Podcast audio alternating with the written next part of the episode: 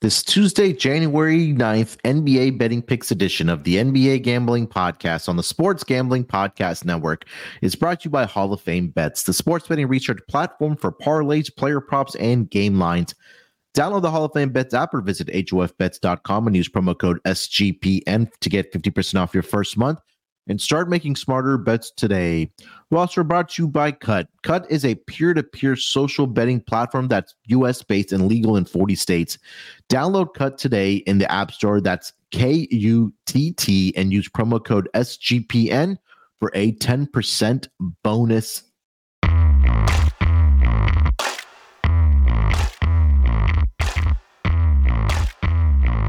Welcome, everyone, to the NBA Gambling Podcast, part of the Sports Gambling Podcast Network. It is Tuesday, January the 9th, currently 11.07 on the East Coast. Here to get into the five, six game schedule here in the association on Tuesday evening. And joining me, as usual, on the Tuesday episodes, I got my guy here with me. It's Scott Studio Reichel. Scott, what's going on, my man? How you doing this Tuesday morning? They're doing pretty well. Can't complain. Pretty interesting slate in general, but yeah, going to be a little bit of a shorter slate. So I'm assuming we're going to spend some time recapping what happened yesterday, just talking about what happened. Yeah, uh, yesterday turned out, uh, I guess we could say, a pretty good day, a profitable day, I guess we could say, for the pod. Uh, both Terrell and I hit our dogs. Uh, Terrell gave out the Utah Jazz money a line, never in doubt. Um, they just came out of the gate on fire, did the Utah Jazz, and didn't even look back. Got a little close in the third quarter. They got it down under 10 points of the Bucks, but uh, Jazz held on to get the victory there. Plus 310 money line dog. Cashes for Terrell, and I had the Pacers money line uh, last night. Um, fortunately for me, they were able to, um, you know, play with a lot of heart and pride. Yeah, uh, yeah, especially when uh, Tyrese Halliburton uh, left with a hamstring injury. He's officially listed as a left hamstring strain. We'll talk about the some of the injuries that did transpire yesterday in the association. So I uh, got hooked on my uh, lock yesterday on the Charlotte Hornets. As soon as I saw that the game going to overtime, I was like, well, this is going to shit. So uh, hopefully we can bounce back as far as the locks uh, last night for myself at least. But Scott, I guess we can start with the injuries and then we'll kind of work our way there. That's kind of the the uh, the the news that's hot right now in the association. So in the game that I was talking about with the Boston Celtics and the Indiana Pacers, Tyrese Halliburton did leave that game last night. Um, it is classified as a left hamstring strain. Don't know the timeline right now for him, but I do expect him, especially with a hamstring injury, to miss a several weeks here for the Indiana Pacers. And then uh, another bomb that got dro- dropped on us last night. Ja Morant will go uh, will be having season-ending so- shoulder injury uh, for the Memphis Grizzlies, and he's going to miss the rest of the season for the Memphis Grizzlies. So, two of the brighter stars, the young stars, uh, all stars in the association, uh, lose at least one to the rest of the season, and probably another one in Halliburton for uh, an extended period amount of time here, Scott. Yeah, I feel like once again with Memphis, even though they were in better form with Ja playing, he didn't play many games. They got off to a bad start the season because he was out of it and he was out anyway for different reasons. I was never high on this Memphis team. I know that they were playing better with Ja, but I think we can agree that it would have been a battle to even yeah. get to the play in. And I feel like right. that would have been the real story for Memphis moving forward. As for Indiana, it's an interesting spot because they were kind of sputtering. Then they figured it out after Carlisle made the girlfriend doesn't, you know, you have to play defense, whatever the, you know, the comment he was trying to make was, but yeah. it kind of helped them actually guard somebody and they were playing yeah. some good basketball. But the only concern you have, though, is that over the grand scheme of things, is this team good enough to overcome an absence like Halliburton, who does everything for this team? He's the floor general, he has the ball in his hands all the time. And defensively, this team's not good enough to overcome a sudden, I'd say, decline in their offensive firepower. So I think the Indiana story is a bigger one with Halliburton. I don't know how long he's going to be out for. I know Ja's out for the entire season. But my point is, I don't know what the ceiling for this Memphis team was anyway. They would have been a fun team that maybe would be best case scenario, what, like a frisky seven seed? Yeah, like that, I agree. Basically, what their ceiling was. So Indiana's yeah. the bigger story for me. I don't know how long he's going to be out for. Hamstring injuries can be tricky, but the point is, Indiana was somewhere in the I'd say middle to uh, below half of the playoff spots in the Eastern Conference. So yeah. any one any slump here that could take a couple weeks might take him completely out of the playoff picture. So we're going to see what happens with Halliburton. Hopefully, it's not serious. but I'm assuming we're in agreement. If Indiana is going to be without Halliburton for, let's just say, three, four weeks, let's Yeah. say something like that. Do you think they're about to implode, at least in the short term? I I think that we'll find out a lot about uh, how good Ben Mathurin and TJ McConnell can compensate for the absence of um, Tyrese Halliburton. I mean, it's a small sample. They were able to do it last night. But then you're going to need other guys to step up, like the Buddy Hields of the world of Monster. It's going to have to be a team effort in all these games that Tyrese Halliburton's going to miss. Um, obviously, with the caliber of a player that Tyrese Halliburton is and you know racking up an automatic 11 12 assists per night um I can put faith in Ben Mathurin and and TJ McConnell to compensate what Tyrese Halliburton does obviously it's not going to be up to the standards that and and what Hallie was doing this season um but I think that they could tread water maybe you can just play 500 basketball uh I think they'll be okay because you take a look at the Eastern Conference standings right now right now uh Scott that there's I think there's eight teams that are 21 and 15, so they're going to be battling. I think you know I think till the end of the season. We're getting close to the halfway point of the season. I think most of these teams have played around 35 to 36 games each. So again, like you mentioned, depending on the number of weeks uh, that Hallie's going to be out for the Pacers, I, I think they'll be okay. Um, you know, with TJ McConnell and Ben uh, Bennedict Mathurin at that at that guard position. Yeah, I mean, once again, it's going to be tricky though because the entire offense is built around Halliburton, so they Yeah, kind of have to reinvent what they want to do. I said Indiana was kind of in the bottom half of the playoff spots. Technically, they're in sixth, but as you said before, there are a bunch of teams with the exact same record. Mhm. Luckily for them, though, the Bulls are in ninth and they are currently 17 and 21. So. Indiana does have some breathing room uh, with Mhm. a couple of games in hand. But I wanted to at least mention that because if Indiana sputters, they might be a playing team. And Sure. I feel like this next stretch without Halliburton can determine what their seating might be. Yeah, hundred percent.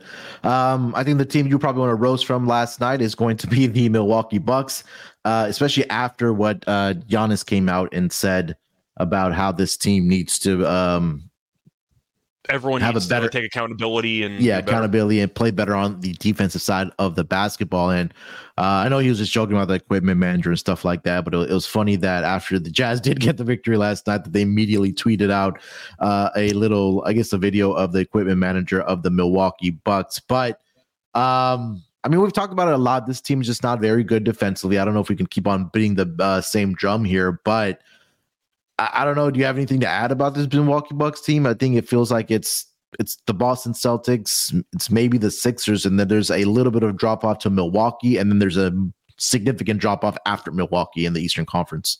Yeah, I have to kind of include Miami because anytime you have Jimmy Butler, Yeah, yeah, who yeah. is really not playing any games in the regular season because why would he even bother?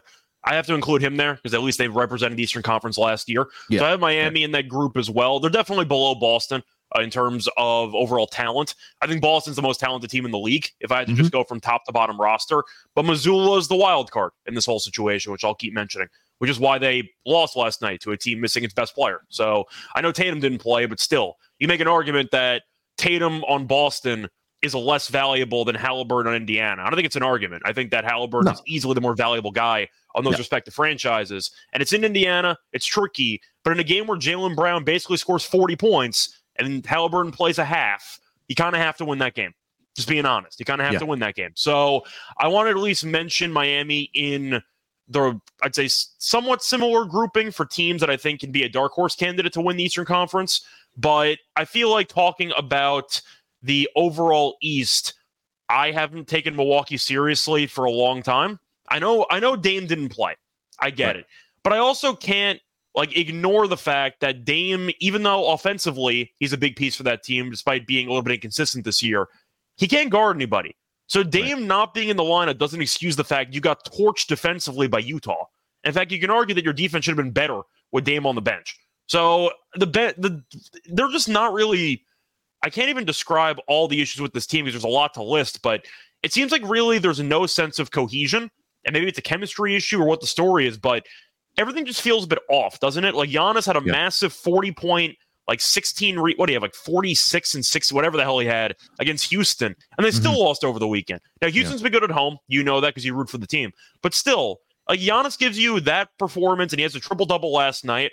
I had him triple double, so shout out to him. He gave me a nice payday, but still, you got to run out of your building. You're down 31 at home to Utah. I don't care if Dame if Dame's playing or not. Utah's an abysmal road team. They have been for a couple years. I get they're at full strength. I get they're playing better basketball. You're down 31 at the half. Are you out of your mind? Like we got to at least acknowledge that it's not just a Dame issue because yeah. you, you couldn't use him as an excuse last night because defensively they just weren't there either. But I don't take Milwaukee seriously because I don't think they're that good. And I feel like a lot of people are going to look at their talent and go, well, Giannis can do this and this team can do this. To be honest, have they done anything besides the NBA Finals run? Have they done anything? I mean, after that, it's I know that Giannis was it last year missed you know the most of the playoffs with the with the back injury and and um in that first round against the Miami Heat. Um, I think coaching change has a lot to do with it as well. I feel like I don't know, maybe is AJ Griffin the or Adrian Griffin the answer at that head coaching position? I'm not sure. I know you know you weren't a, a Coach Bud fan. I, I, wasn't really high on the guy either, but he did deliver them a championship. And well, to be clear, I, I wasn't a fan of Budenholzer, and then I was on a flight coincidentally with him yeah. flying back from Milwaukee and he took his shoes off on the plane, so he immediately was further down my power rankings. So that did happen, but yeah, that happened. I forgot when it was. I think during the summer. Uh, he had like just gotten fired, and he was wearing Buck sweatpants on the plane, and I wasn't sure how to feel about it because they just fired him, but he won a ring there. So I really didn't know if that was like a good move or not. But yeah, I sat on the same plane as Budenholzer one time. So fun fact. Um, but I, I yeah, I, I, think that I mean we keep saying are they going to be able to figure it out? I mean we're approaching the fifty percent mark of the regular season, and it seems like there's more questions. Yeah, they're not good enough right now. There's more questions than answers. So right now it feels like the East at least will run through uh, the Boston Celtics just because of the talent they do have, and like you mentioned, that it is going to be if Joe Mazzulla can execute and coach down the stretch where it does matter. Um, that'll probably be the difference of Boston at minimum getting to the Eastern Conference Finals and then possibly to the NBA Finals, but we shall see. Anything else from last night, Scott? You want to mention before we get into the games for Tuesday night?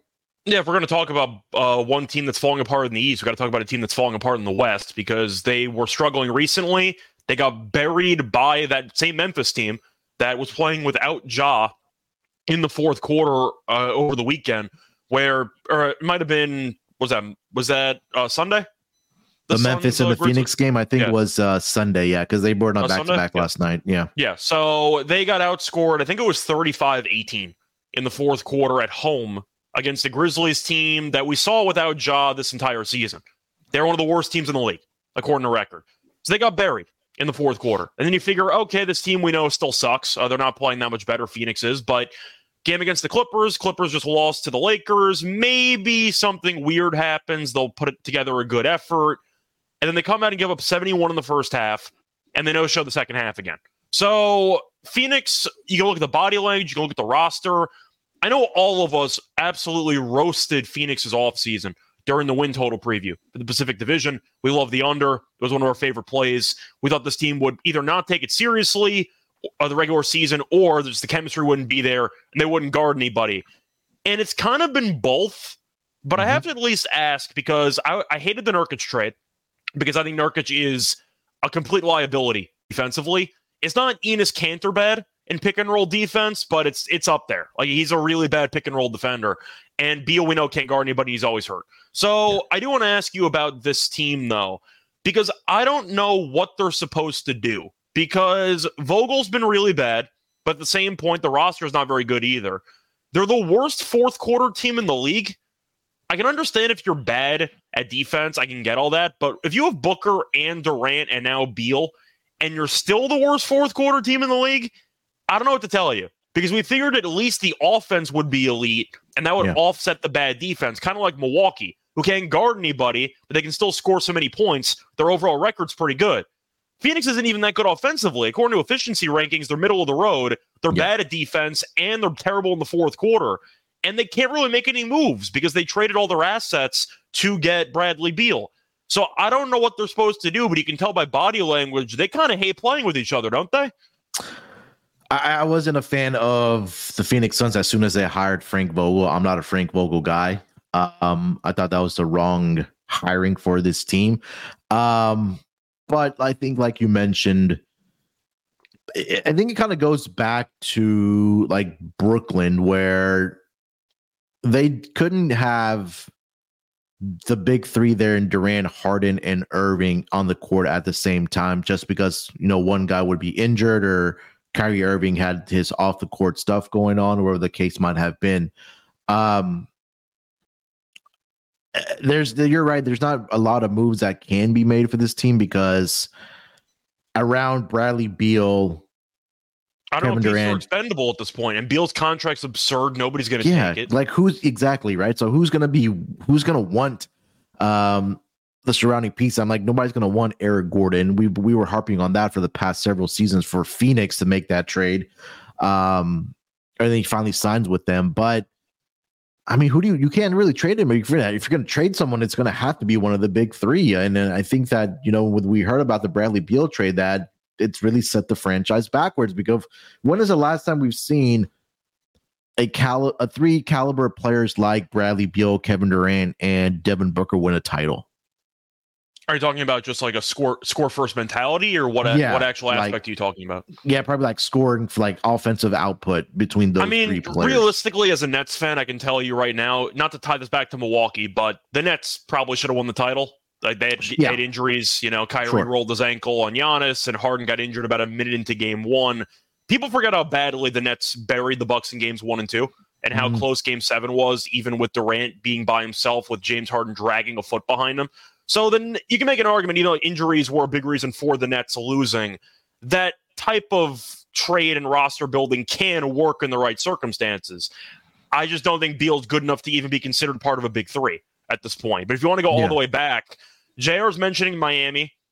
I would consider Cleveland if you want to include Kyrie and Kevin Love. If you want to count Kevin Love in that same sentence, that could be an I was going to say like Durant, the. Warriors with Durant. Yeah. I Yeah, mean, once I again, think I'm, that was try- the I'm trying to go through Yeah. it on top of my head. Probably Warriors with Durant. But that's the last one I could think of where you had like a serious big three. But yeah. but at that's that time, I'm looking at. Durant and Curry would probably were at when Durant was on the Warriors.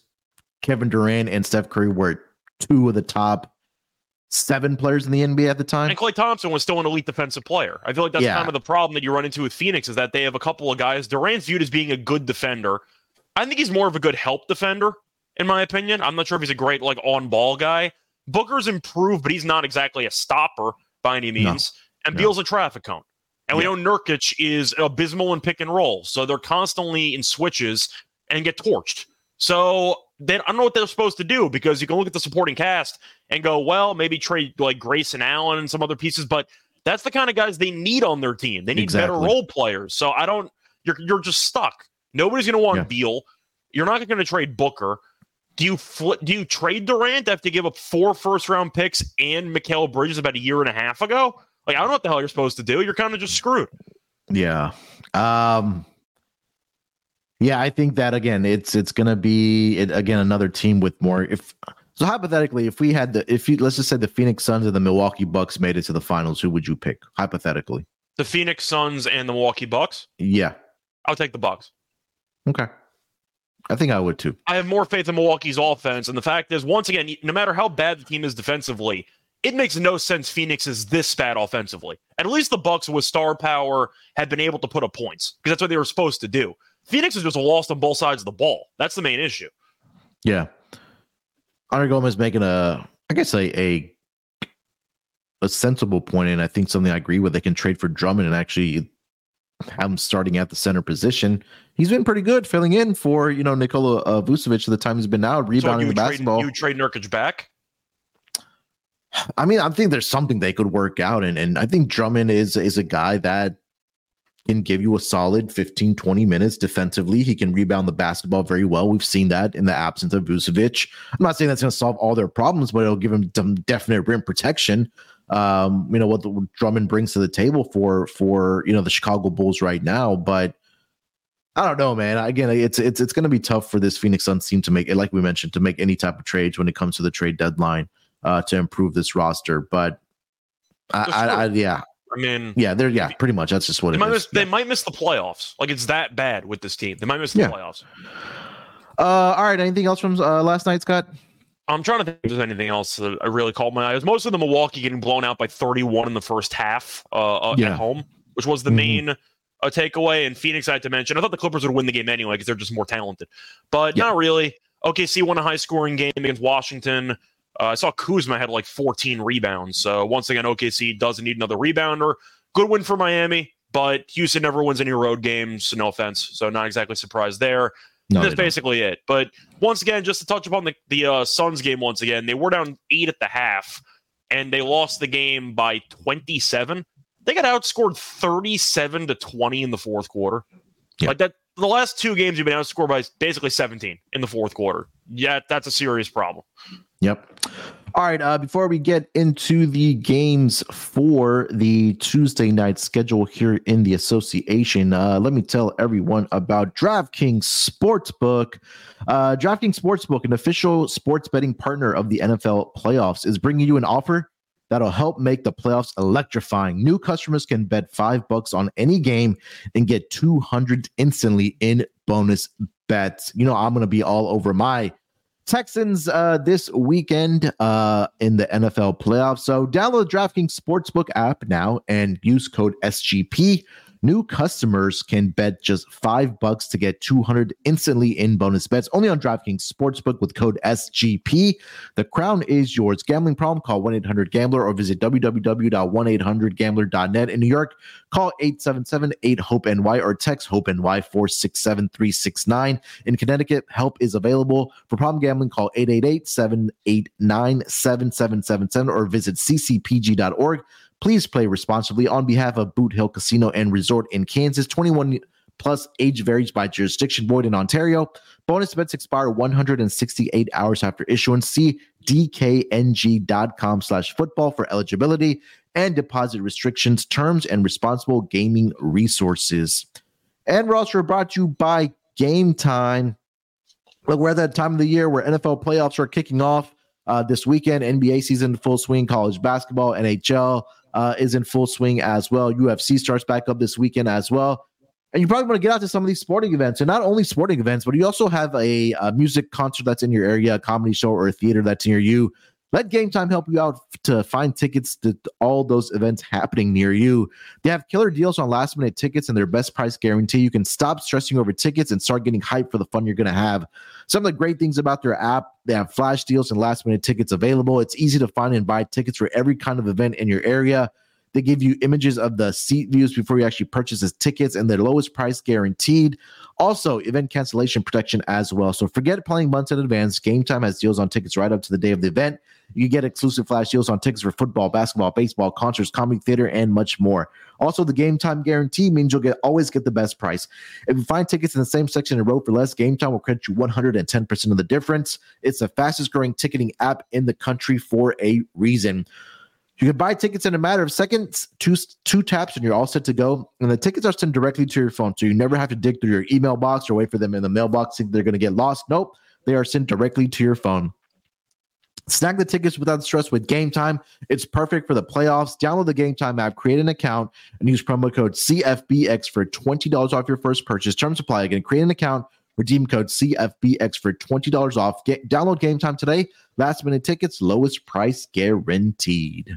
All right, Scott, let's get into the schedule here for tonight in the association. Uh, another short schedule here, but we will dive right into it. Let's go to the first game on the East Coast. The Sacramento Kings, they are traveling to the Motor City to take on the Detroit Pistons. Currently, as it stands, the Kings are 11 point road favorite in this game with a total of 240. Um, Looking at the injury report for both of these teams, for the Sacramento Kings, pretty clean injury report. Only player that is questionable tonight is going to be Trey Lyles. He is dealing with a right ankle sprain. Uh, for the Detroit Pistons, uh, Cade Cunningham is going to be out. I think it's at seven ten days, is what I saw this morning. He's dealing with a left knee strain. Uh, Isaiah Stewart is going to be out for this game as well. And Monte Morris continues to be out for this Detroit Pistons team as well. Let's start with the side here. Scott minus 11 in favor of the Sacramento Kings in Detroit here tonight. I think I have to lay it. I, I don't feel great about it once again with, you know, the Kings being in bad form. And I've criticized the Kings roster construction for a couple months at this point. Having said that, we know Detroit is one of the worst teams of all time. And the only bright spot on the entire team, besides Duren, who's had some injury issues, was Cade. Who had a pretty good, you know, a couple performances there, a couple 40 pieces against the uh, Nets, for example. And I think the game before that, he had 40 and change. But in the middle of that losing streak, he was giving them some production. Now, what are you going to do? You're going to give boosted minutes to Jaden Ivey and Killian Hayes? Like, is, is that the is that the new yeah, approach? Like, I think, I think they're so. screwed. Like, yeah. this team is one of the worst teams I've ever seen. They're the worst team in the entire league, and I think they're going to get buried. So the Kings are a team that once again got destroyed at home by New Orleans. New Orleans owns that team, so I'm really mm-hmm. not going to read too much into it. But they were down 50 with no Zion in the third quarter in a home game, which is embarrassing. But I do think they're going to bounce back based on the spot. Mike Brown's a coach that doesn't really tend to let these bad performances roll over into other performances. I do think that you're looking at a spot where Mike Brown will get his team up for at least one game. You can argue teams might be overlooking Detroit with no Cade after trailing by 50 in the previous game at home. That's not going to happen here. Think the Kings are going to be motivated and they'll be ready to roll. And I do think they'll end up burying this team. I'm on Sacramento. If the if the Pistons end up covering, then that means Bojan probably had a massive game. And I do think you're looking at maybe Ivey props. Uh, if once again you're going to see Ivey getting a bigger role with Cade not being in the lineup, but I do think that Fox, Monk, and Duren are. I'm, I'm trying to think about this. Uh, Fox, Monk, and Sabonis, three best players on the court in this game. Out of order, but I'm saying you have mm. Fox, Sabonis, and Monk. Yeah, probably. And then probably yeah. Duren's at four. Yeah, if you're going to give me a team with the three best players on the court, I'm going to take you to win the game by a decent margin. So I'm going to go with Sacramento in this spot. Yeah, it's. I think the only pause that I do have about the Sacramento Kings is that their defense over the last three games has just been absolutely brutal. Now, like you mentioned, this Detroit team uh, over the past couple of weeks, or at least the last week or so, they've shown some type of pride on the offensive side, but that's really much been led by Cade Cunningham.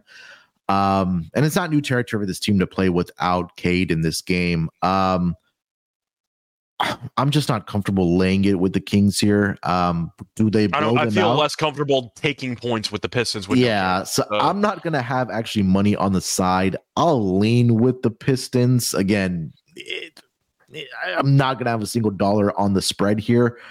I think my more favorite play would probably be the Kings team total to go over in this game because the Pistons defense over the last five games has is the absolute worst as far as defensive rating goes 127.9 they're right down there with the milwaukee bucks that we talked about at the top of this episode the golden state warriors who haven't been very good defensively. The wizards we know this season have not been very good and there are the pistons at the bottom uh, of the barrel as far as defensive rating goes.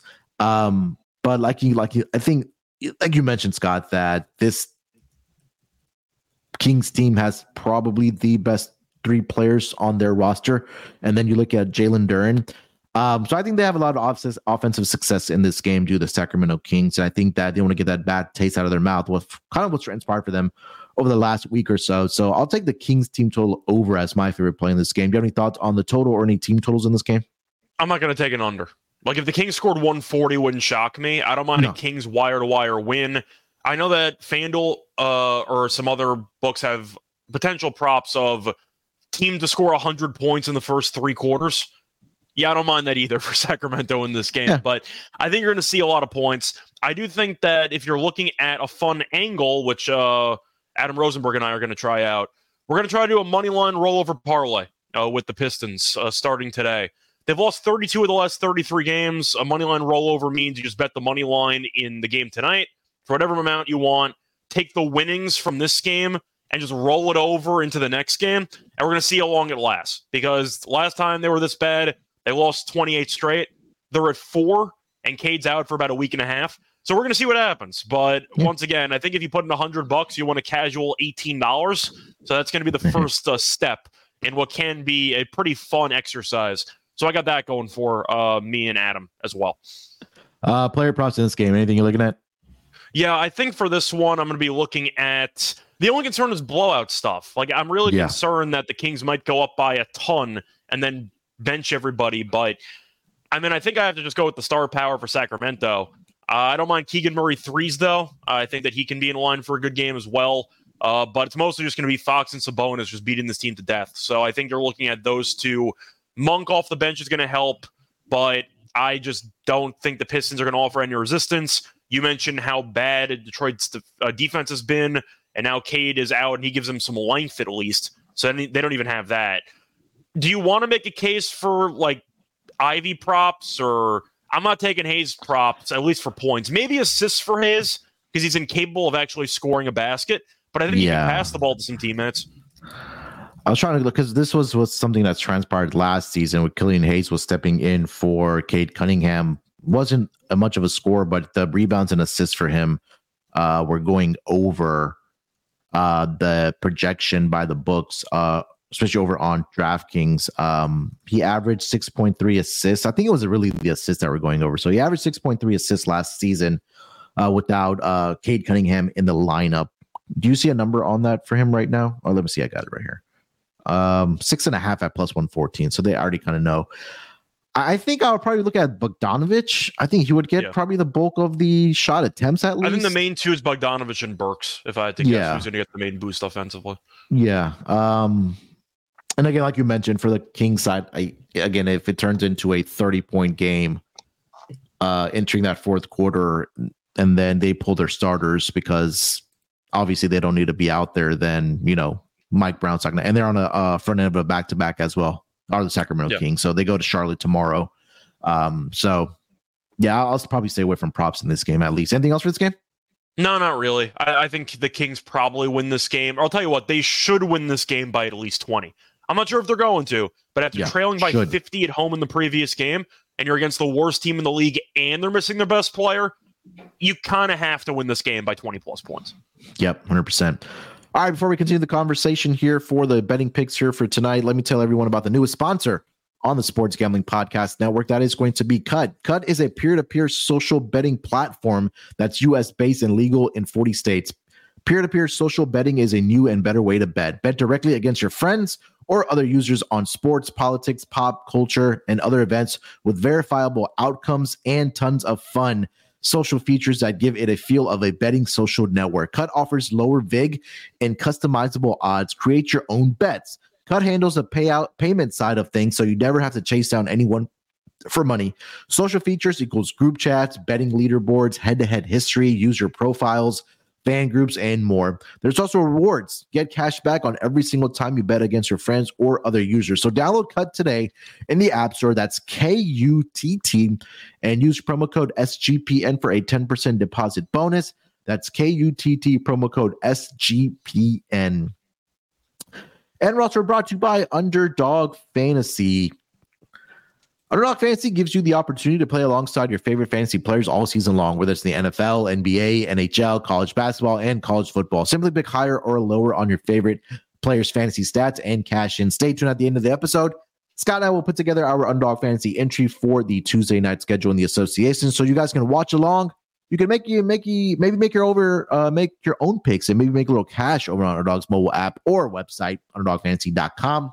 And when you deposit with promo code SGPN, Underdog will double your first deposit of up to $100. So again, that's Underdog Fantasy using promo code SGPN.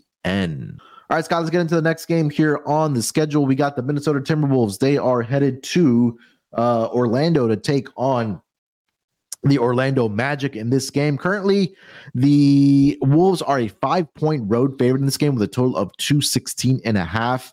Looking at the injury report for both of these teams here, let's start with the um, Minnesota Timberwolves. Pretty clean injury report for them. Nobody of significance is on this uh, injury report. For the Orlando Magic, Wendell Carter Jr. is out. Gary Harris is out. Uh, Joe Ingles is out. Franz Wagner is out as well. And Jonathan Isaac is out as well. So it seems like half of their roster is going to be out for this game. Um, Let's start with the side here. Um, Scott, Wolves minus five on the road here in Orlando. I get the line because Orlando's missing a lot of guys, but I think I'm going to take the points in this spot. Minnesota's a team that I've had a pretty good read on recently. I called them fraudulent last week, but I did pick them to beat Houston uh, because I just thought it was a good matchup for them. And I thought that Houston offensively didn't exactly possess enough weapons to actually match Minnesota, and they got buried. Then they played Dallas, and they lost immediately after that. But Orlando's been missing some guys, and Banchero's been great. of the last couple games. He's really embraced the bigger offensive role ever since Franz in particular got injured. But you're looking at the supporting cast, and Harris is out, and all these other guys. But yeah, Caleb Houstan just shows up and casually hits seven threes. So I guess they're just fine. Uh, Suggs has been good as well. So, of course, I like him a lot more than I like Mike Conley. Uh, but I think looking at this matchup, I'm going to lean to Orlando at home. They've been a very good home team this season. Getting five or five and a half against the Minnesota team that has lost three of four, I find intriguing. I'm going to lean to Orlando here. I think that they were mispriced against the Hawks. Then again, everyone's been mispriced against the Hawks because of the worst ATS team by country mile in the entire league. So I'm going to lean to Orlando. I just think at home it's too many points. Yeah, I'm with you. I think this was probably the fishy line of, I guess, the day we can say, at least for me. Um, that why is the Timberwolves only laying five points uh, against Orlando Magic team, where half of the roster is pretty much decimated. But like you mentioned, that this this Wolves team has just not been very good on the road this season. Eleven and eight straight up, yes, but only eight and eleven against the spread uh, are the Minnesota Timberwolves on the road. Twelve and seven towards the over like you mentioned, they did lose uh, the last game against Dallas on the road, where they, I think they only scored, I want to say two points like in the final three and a half to four minutes against the Dallas Mavericks. So I think that was a little bit telling for me. Um, so give me the Orlando Magic here plus the five. Any thoughts on the total here, Scott? I think I'm going to lean under in this game. I do yep. still like both teams defensively. And I've said this multiple times, but Minnesota scoring depth is a serious problem for them, not for other teams. They, they basically need Ant to score 35 points in every game because they don't have enough guys who can actually manufacture their own offense. Towns, we know, can. Uh, he's a bit inconsistent, but he's had a good year. But going through the game against Dallas, scored 108 points. They had three guys on the entire team who scored 10 plus points. Towns had 24, Edwards had 36, Reid had 15, Gobert had nine. That was it.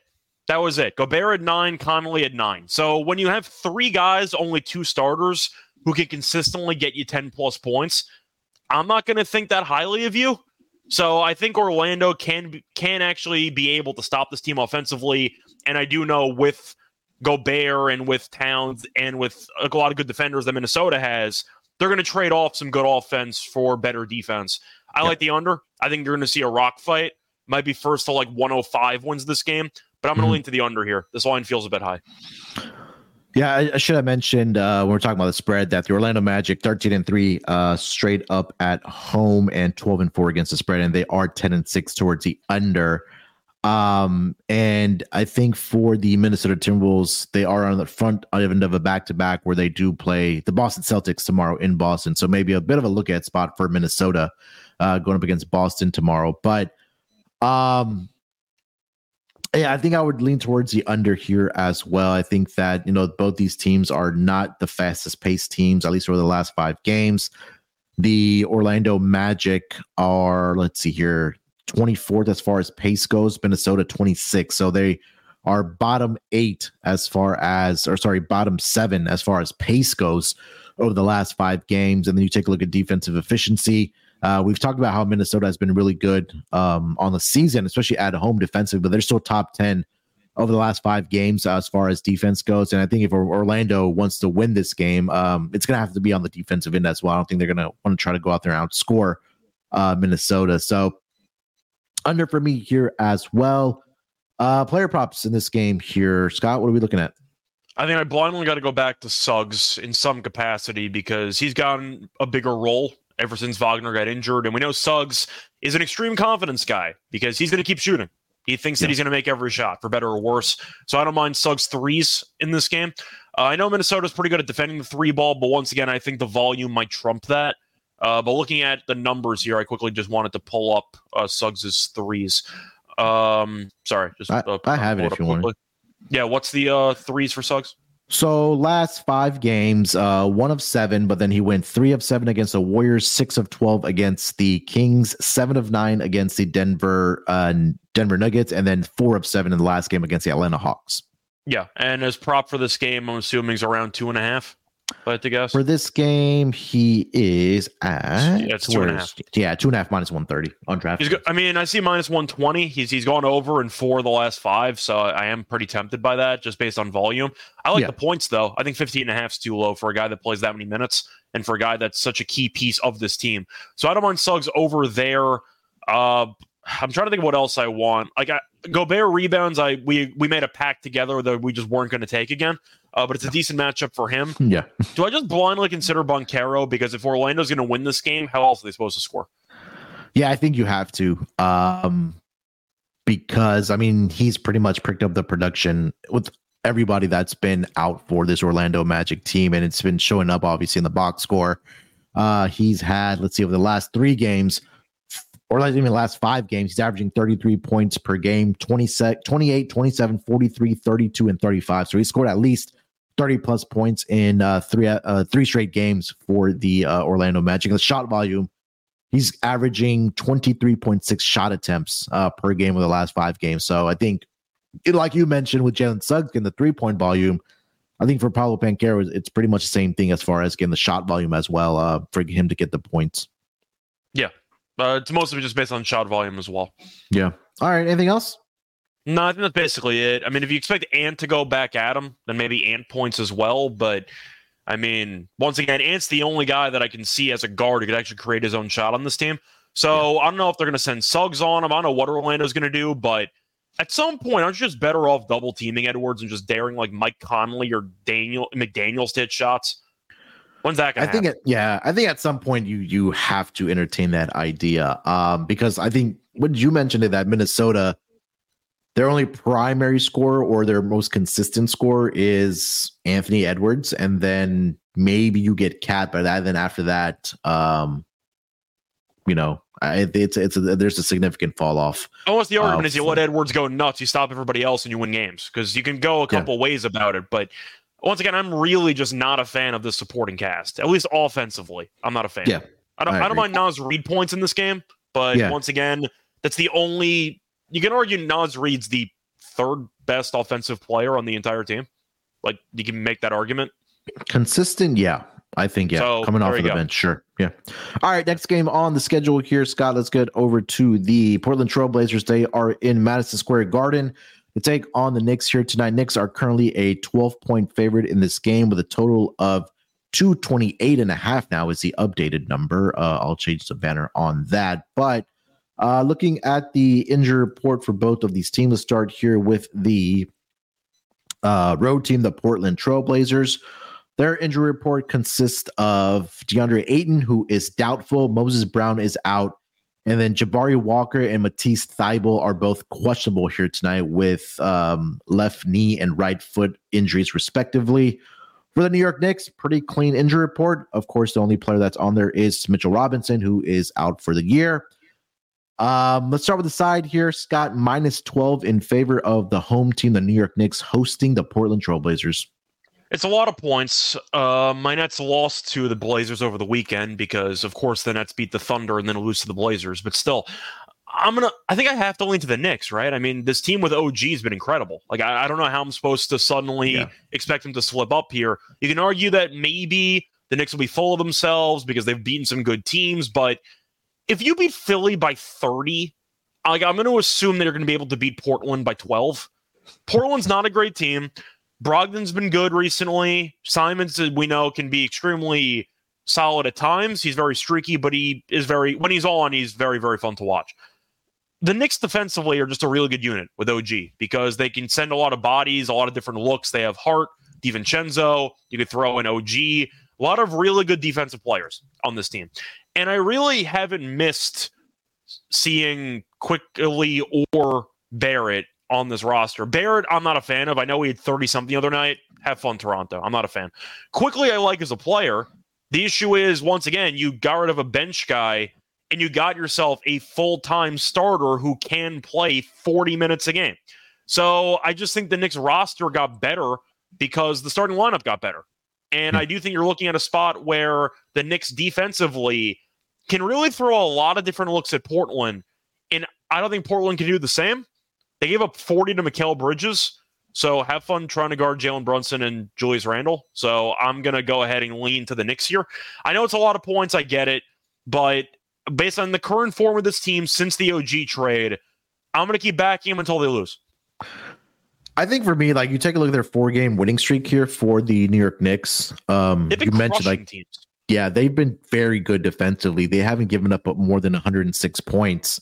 Um, in any of those four wins. So they gave up 105 to the Wizards, 92 to the Sixers. Yes, that was without Joel Embiid.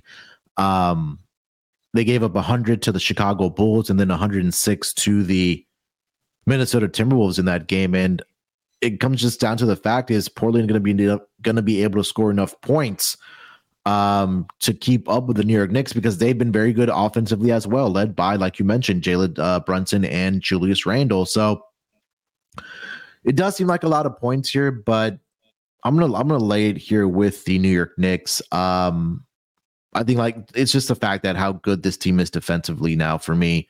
Um, that I think that that's where the separation will come from for this uh, New York Knicks team and being at home. Uh, I do like the spot here for the New York Knicks minus 12. Neither of these teams are on a look ahead here or on the front end of a back to back.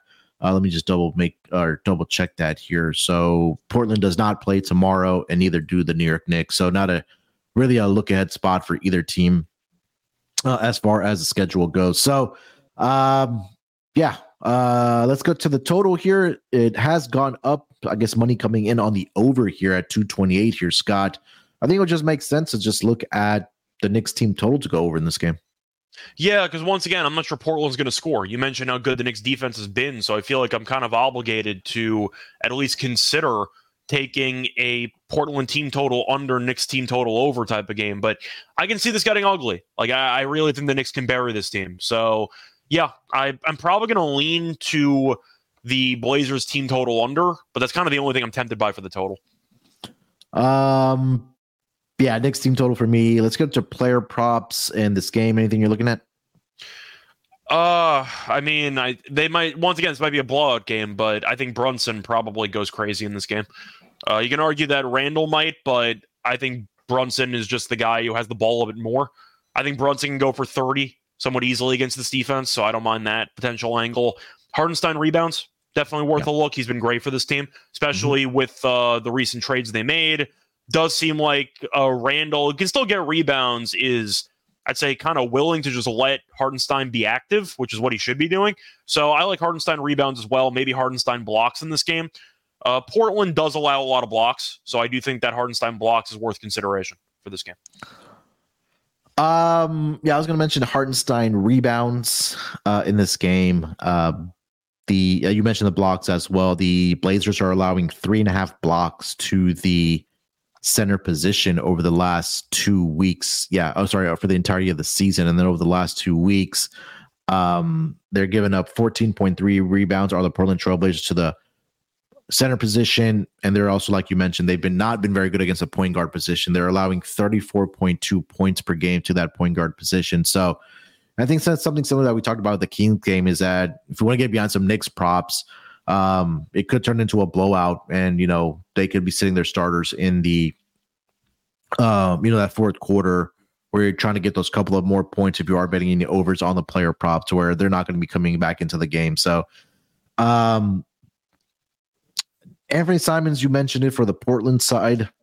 That's the only guy def- I fully expect to chuck enough to go over his point total. Yeah, but um, other than that, it's. I mean, Jerami Grant maybe you would look at, but I don't Brogdon know. was really good in overtime against the Nets, but he's now he's willing to defer though. Like it's tricky for points props because you know Simons and Grant and Sharpe are basically taking all the shots for this team. Yeah. So. Yeah. All right. Um. Not much else for this game. You have anything else? No, not really.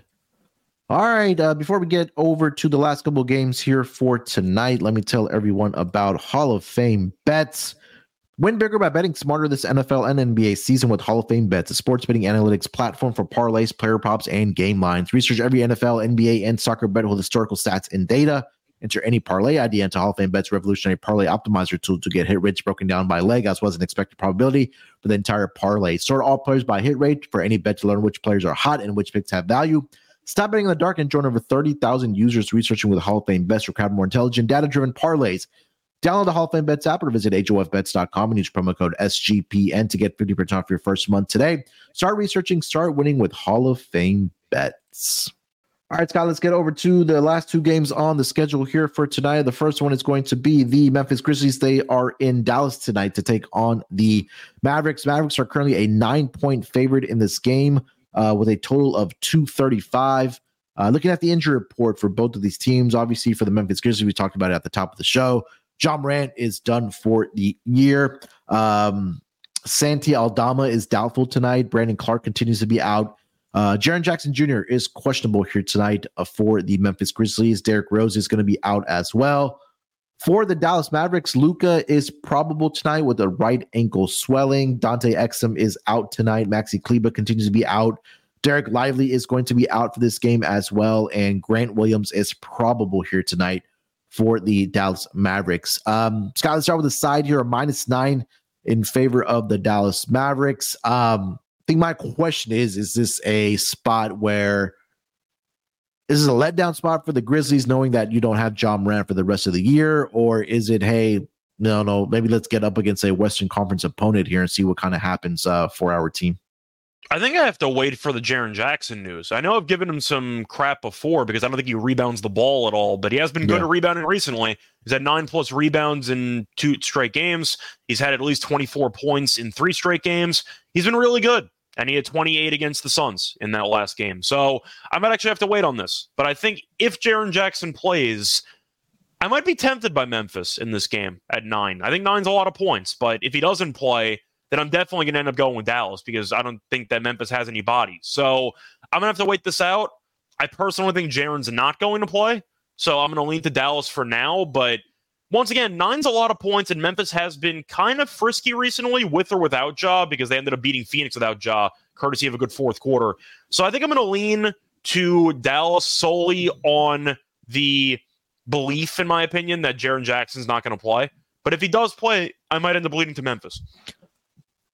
Yeah, I think that for this Mavericks team, um, especially at home this season, where well, number one, this team is relatively healthy, right? Obviously, there was that period in time where Kyrie Irving was out for this Mavericks team and Luka was just going uh, bonkers. But um, the only part that scares me about this Mavericks team is they usually don't win by margin at home. They are 11 and 7 straight up uh, and only nine and nine against the spread at home this season. But you take a look at the Memphis Grizzlies side of things that obviously know Ja Morant. They're missing some role pieces. Like we mentioned, Triple J is questionable here tonight. So where outside of Bane does the scoring come from for this uh, Memphis Grizzlies team, right? Because we saw early in the season that Desmond Bane was putting up an incredible amount of shot volume in the absence of Ja Morant. I think he's going to obviously have to go back to that now without Ja Morant for the rest of the season. But for the Dallas Mavericks, it's like, all right, I have Luka on this team. I have Kyrie Irving on this team. I have guys that can knock down three point shots. Derrick Jones Jr. has been filling in very nicely, um, you know, as far as a role player and with some of the injuries that they are dealing with on their role players for the Dallas side. Um, he was big in that game against the Minnesota Timberwolves. So I think I'm going to lay it here with the Dallas Mavericks. Uh, I just don't think there's enough right now. And maybe that, like I mentioned, the tires may be deflated a little bit for this Memphis Grizzlies team, knowing that they don't have Ja Morant. And he also mentioned that we probably want to wait for the Triple J news. He's also questionable in this uh, in this game. I want to say he had 44 against the Dallas Mavericks. Was it this season or was it last season? Uh, did Triple J? I'll he had 44 against Houston. He had 41 against okay. Dallas. Yeah, there 11. you go. Yeah. So, um, but nonetheless, I'm gonna I'll lean here with uh the Dallas Mavericks in this spot here. Any thoughts on the total in this game here, Scott? Uh, uh I don't know if I have much to be honest. I don't I don't have much for this game. I think I think I'll lean under, but there's no way I'm betting a total. I'm probably not going to bet this game at all. But fair enough. Um, any player props?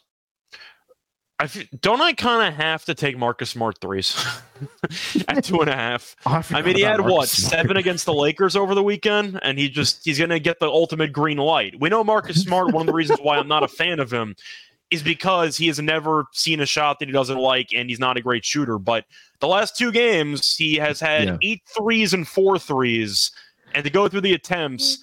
He made eight threes on 14 attempts against the Lakers and he made four threes on 13 attempts against the Suns. You're telling me two and a halfs plus 106? Oh yeah, that's yeah. I think plus 206. He took 13 threes in back-to-back games. yeah, give me the over. Like that's a crazy number. Uh, yeah, I hundred percent. I completely forgot about Marcus Smart until you actually mentioned his name. And Dallas Uh, over the last five games, they are bottom 10 as far as three point defense goes, allowing 14 makes per game.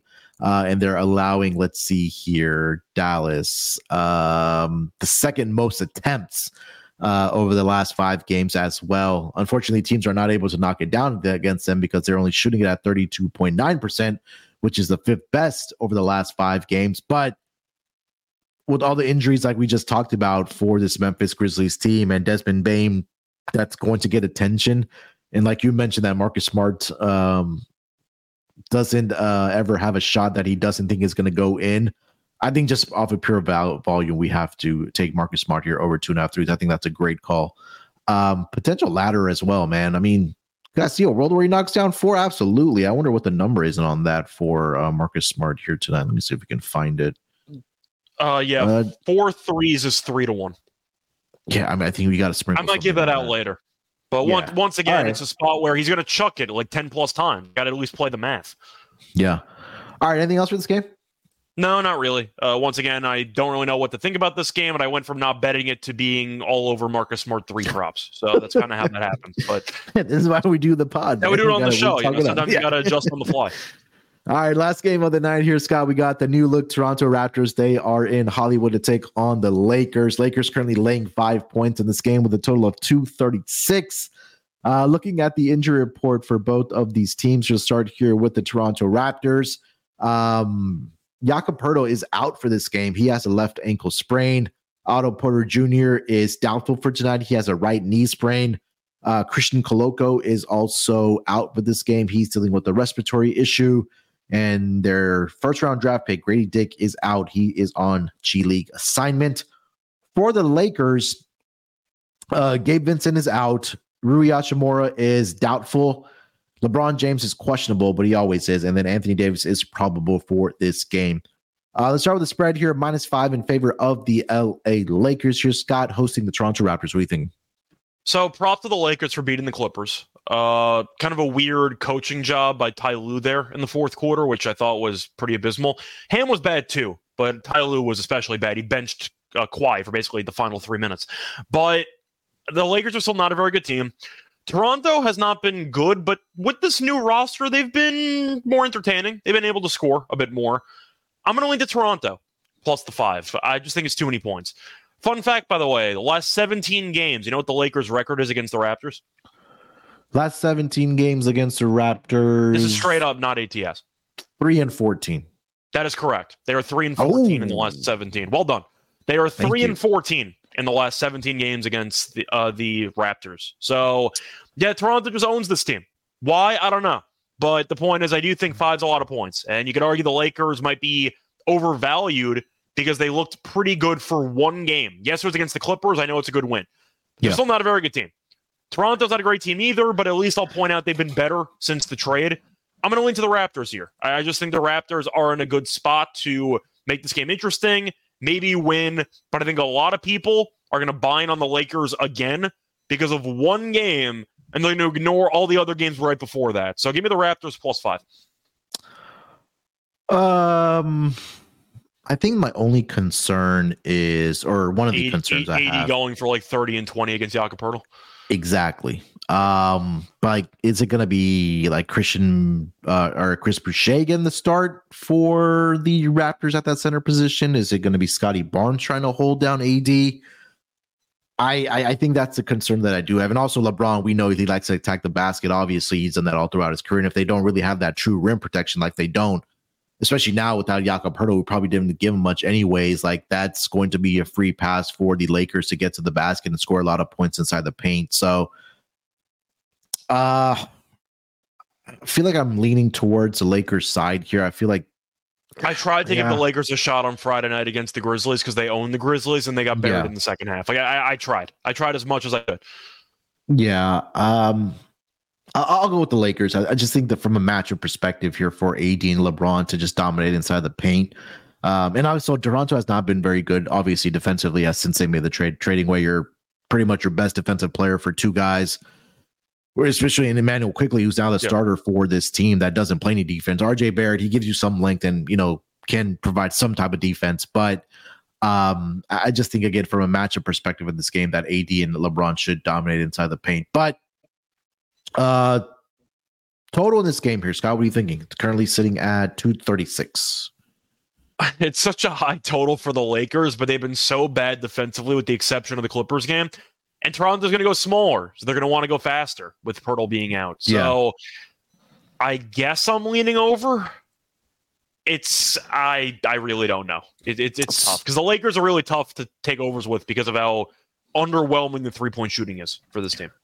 Yeah, and the Raptors offensively, like they've been better now with uh, since the trade. I'll, I'll, say that much. Um, when you take the last two games, they gave, they scored 130 against the Kings. They scored 133 uh, against the uh, Golden State Warriors, and the last five games for the Lakers defensively, uh, they are where are they?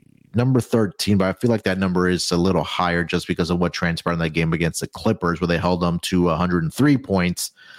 Um, I think I like I, I think I like the over in this game. I know I talked a lot about how the Lakers at home this season have been an under teen, and I'm trying to pull up that exact number here.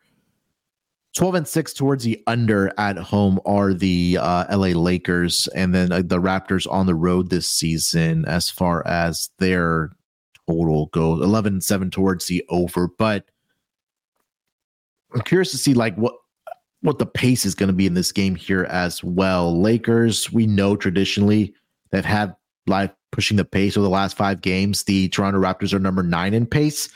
Um, and their offensive rating is at 123 and a half, which is number four. And the Lakers, as far as pace goes, they're at number 14, right above league average as far as pushing the pace. So I'll lean towards the over in this game. Uh, player props in this game here, Scott. What are you looking at? I think I got to mention AD at least for rebound, something with AD. Like if he doesn't go off in this game, then there's something wrong because yeah, he's against probably Boucher. Like yeah. they don't have they don't have anybody. And you might remember they also traded away one of their backup centers in Achiuwa in mm-hmm. that mm-hmm. OG trade. I think Achiuwa sucks, but at least it's a big body. Like I don't know what they have at this point. So yeah, I, I just think AD should have a monster game. Uh, trying to think of what else I like for the game in itself. I mean, LeBron should get to the rim every single time, but I'm assuming Barnes gets the matchups. Maybe Barnes ends up in foul trouble. Yeah. Barnes kind of has a weird role with this team now because he was one of the main scorers, and then they got Quickley and Barrett, and they take a lot of shots. I don't mind Scottie Barnes under for points because uh, Siakam's also had a good run recently. Uh, let me quickly just pull up the uh, point numbers for uh, the Raptors recently because I know Barnes has not exactly been lighting it up on the scoreboard, and I do yeah. wonder if the uh, if the uh, odds makers have fully reflected that. Uh, it's at 19 and a half. Okay. No, I'm not really that interested. I was kind of hoping it'd be in the 20s. Um, do you see much in general, or do you just want to take Quickley stuff? I, yeah, I think I, I really do like Quickley threes in this game. Um, it's at two and a half at around minus 115. The Lakers over the last five games are tied for the second worst three point uh, makes allowed uh, per game at around 16.4. They're tied with the Brooklyn Nets. Um, and Quickley now being in the starting lineup for this team, he's getting the shot attempts that we thought he should have gotten uh, when he was with the New York Knicks. But um, over the last four games with the Toronto Raptors, he's at five attempts, eight attempts, 12 attempts, and four attempts um, against the Golden State Warriors. But like I mentioned, with D'Lo probably matching up on Immanuel Quickley, I w- I don't hate the points prop, but I think it's a little bit of a correlation that if Immanuel Quickley gets over his points, he's probably knocking down at least three three point shots. And um, this was something I was discussing with the prop queen uh, this morning, uh, Ariel Epstein, that if so, we're looking at um, Immanuel Quickley that in 14 games this season where he scored at least 18 or more points, uh, that's his points prop right now at 17 and a half. 13 of those, sorry, 14 of those games, he's hit at least three three pointers. So there's a little bit of correlation that if you think that Immanuel Quickley is going to get over 17 and a half points here tonight, then he's to at least hit three three pointers. So at two and a half, I don't hate it, especially if I do think that the pace is going to be up in this game. And especially with that defensive advantage that, uh, or the offensive advantage that Quickley is going to have with D'Lo trying to guard him. Um, I like that. If you want to take the points prop over 17 and a half, I don't hate that. The assist may also be there for Quickley. He's had 10 assists in the last game against the Warriors. He had eight against the Sacramento Kings. And also the minutes are there for him as well since he came over in the trade uh, with the New York Knicks. So that was one that I really did like. You mentioned AD rebounds. Historically, he hasn't done well, but I'm not sure who's going to be rebounding the basketball for the or who's going to be trying to box out Anthony Davis. He should dominate on the boards here tonight. But those were the couple I was looking at. Yeah, I think I'm also tempted by a really obscure prop. I kind of like Cam Reddish under one uh one and a half assists at minus one thirty. Mm. He's had two assists combined in the last three games, and his minutes have completely tanked.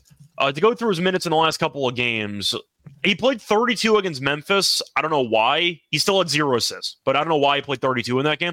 Uh, the last five games, though 18, 22, 19, 32, 20. So Reddish has seen his minutes kind of deteriorate, which makes sense. I don't think he's any good. Uh, but the Reddit, the point is, what does Reddish really do with this offense? He stands in the corner and occasionally shoots. That's it. He doesn't do anything. So you're looking at other guys having the ball the entire time. But once again, if you have two assists combined in your last three games and you've gone under this number in four of the last five, and you're probably the fourth option to handle the ball, maybe the fifth option on the court. Yeah. I'm going to go with your under one and a half assists at minus 130. All right. Uh, anything else for this game? Uh, no, that's it. All right.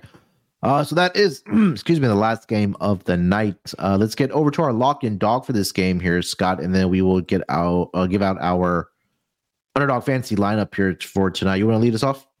Yeah. Uh, so for my lock on the show, I, a part of me really wants to take Sacramento, mostly just for the spot but I know Sacramento is not as good of a team as everyone thought they were going to be entering the season. Ah. I, I'm, I'm, I really just, I don't know if I want to do it or not. You know what? I think I'm going to trust my instincts on the last game we talked about. I'm going to go player props. Give me Cam Reddish under one and a half assists. Let's get weird with it. Uh, once again, under and four the last five. His minutes have kind of uh, been uh, really just getting less and less over the last week or so because he's not very good. And he never has the ball in his hands. So it's yeah. pretty tough to get assists when you never have the ball in your hands. He stands in the corner. Think of all the ball handlers on this team, whether it's going to be LeBron, you're going to have AD in the post, you have Reaves, you have D'Lo, you have a lot of guys who handle the ball. Reddish is not one of those guys. So give me Reddish under one and a half assists at minus 130 as my lock. For my dog, I got to do it. Give me Marcus Smart, four plus three threes a three to one. Let's get weird with it. He's made four plus threes in back to back games. He's attempted 13 plus threes in each of the last two games. Dallas, you mentioned before, is not a good defense at guard in the three point line. And Marcus Smart without Ja should get either a boost in minutes or a boost in shot attempts or both. Give me Marcus Smart, four plus threes a three to one. All right. All right. So for my lock for tonight, um, I just don't see how the Pistons are going to slow down the Sacramento Kings. Um, it's a big number for a reason, but Kings team total over 126 and a half. Uh, I got to go with it there. Um, I mean, we mentioned it and you mentioned it that the three best offensive players are on the Sacramento Kings. Yeah. Are the three best players even on the court are on the Sacramento no Kings? No offense to the, Duren, but right now I think the three best players are on the Kings. Yeah. So with Malik Monk, with De'Aaron Fox, with Domantas Sabonis, I think that this team should have success and bury, or they should bury this team. Um, scoring wise. Um, so I'll take the team total over. It's a lot of points, but again, do they walk into 130 against this defense that has been the worst the entire league over the last five games? I, I think that's a real possibility. So I'll give out the Kings team total over 126 and a half. Uh, for my dog, um, I think the Magic are in a good spot here. Magic first half money line, maybe. I know that train has cooled off. I know we were all over that at the beginning of the season. Uh, as far fun. as yeah, um, yeah. Let's go Orlando Magic first half money line plus one thirty six right now is what I see. Um, again, we you know we talked about at the beginning of the season that they were really good at home. I think that for this um, Minnesota Timberwolves team uh, on the road, we talked about how they are not very good as far as you know their spread record and their straight up record. um, are the Minnesota Timberwolves, and I'm trying to pull up the numbers exactly of what the uh, uh, Minnesota Timberwolves have done on the road in the first half. So, over the last 10 games on the road against the spread in the first half, the Minnesota Timberwolves are three and seven straight up, while the Orlando Magic um, are trending water at four and six. But I do think that they come out and like they have been all season and play well in the first half at home. So I'll try to get in without uh, get, with my money and get out. Orlando Magic first half money line plus 136 as my dog here for tonight. Uh, Scott, let's put together our underdog fantasy entry here for tonight. Again, make sure to go to underdogfantasy.com. Make sure you use that promo code SGPN. You'll get a uh, first deposit bonus of up to $100. Uh, again, underdog fantasy using promo code SGPN.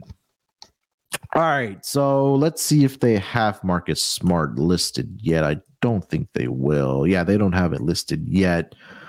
Um, you want to go Anthony Davis in some capacity, rebounds or points?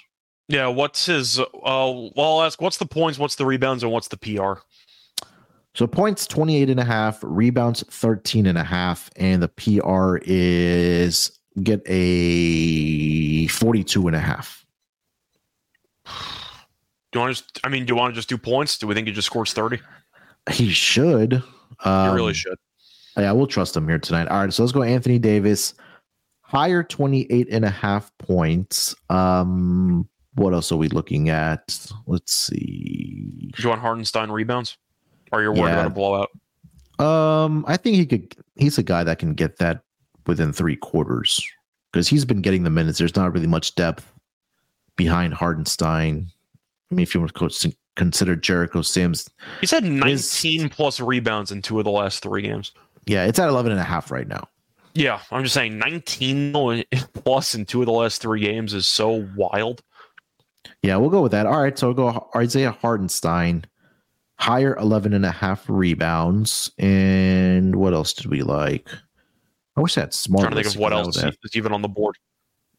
I mean, do you want like Suggs? Do you want Suggs threes or something? Like, do you want? Oh yeah, Suggs. Um, let's see if they have it. Suggs. They don't. Ha- oh yeah, they do.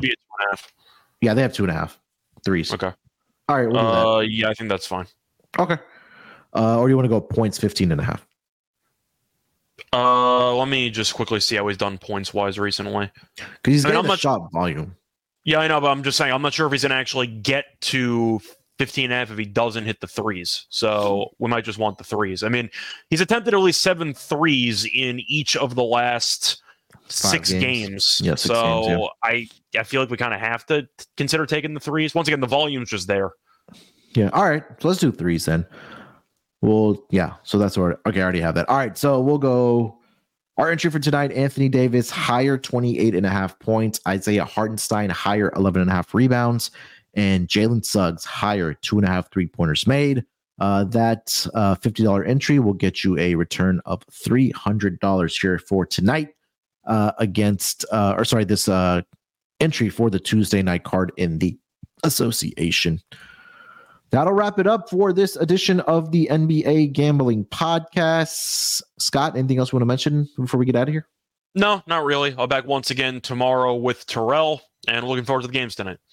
Yep. Uh, another five game schedule here for tonight in the association. So should be a good night of hoops again. Hopefully, we do put some more money in the pockets of our listeners. And like Scott mentioned, uh, Scott and Terrell will be back tomorrow, same time, same place uh, for the Wednesday uh, schedule in the association. Uh, make sure to follow Scott on uh, Twitter slash X at Show Radio. You can follow me there as well at Sports Nerd 824 More importantly, for the 75 of you watching, to smash that like button for us before you guys get out of here. And if you haven't already, subscribe to the NBA Gambling Podcast uh, YouTube channel. We would greatly appreciate it if you guys would do that as well. Uh, good luck with your bets here tonight. Let's break these books off and let it ride.